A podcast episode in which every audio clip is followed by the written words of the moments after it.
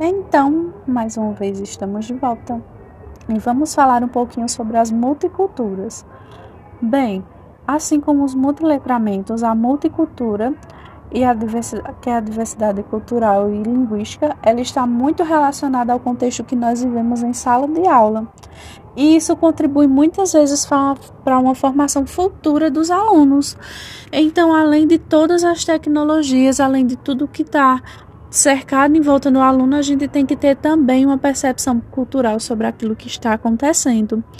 Por esse motivo, a autora também ela fala que nós temos muitas culturas, muitas ferramentas linguísticas, muitos tipos de comunicação nesse mundo globalizado que evolui de forma rápida e pode fazer também com que os alunos trazendo isso para a sala de aula consigam evoluir. Porém, nós temos que ter a percepção também de que para essa evolução, é, a escola ela precisa pro, pro, proporcionar um poder aquisitivo, um poder aquisitivo bom pra, para que as crianças possam ter tablets, possam ter notebooks e consigam evoluir também com a tecnologia.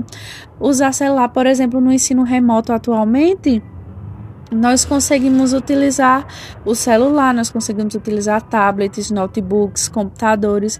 Isso também deve ser levado para a sala de aula, porque a Roxane ela fala que essa pluralidade, essa diversidade cultural, quando é feito de bom uso, quando é feito de uma boa forma também, ela nos traz um leque de opções, um leque de tecnologias para que a, o ensino-aprendizagem ele evolua de maneira gradual. Isso deve ser trazido para a sala de aula também.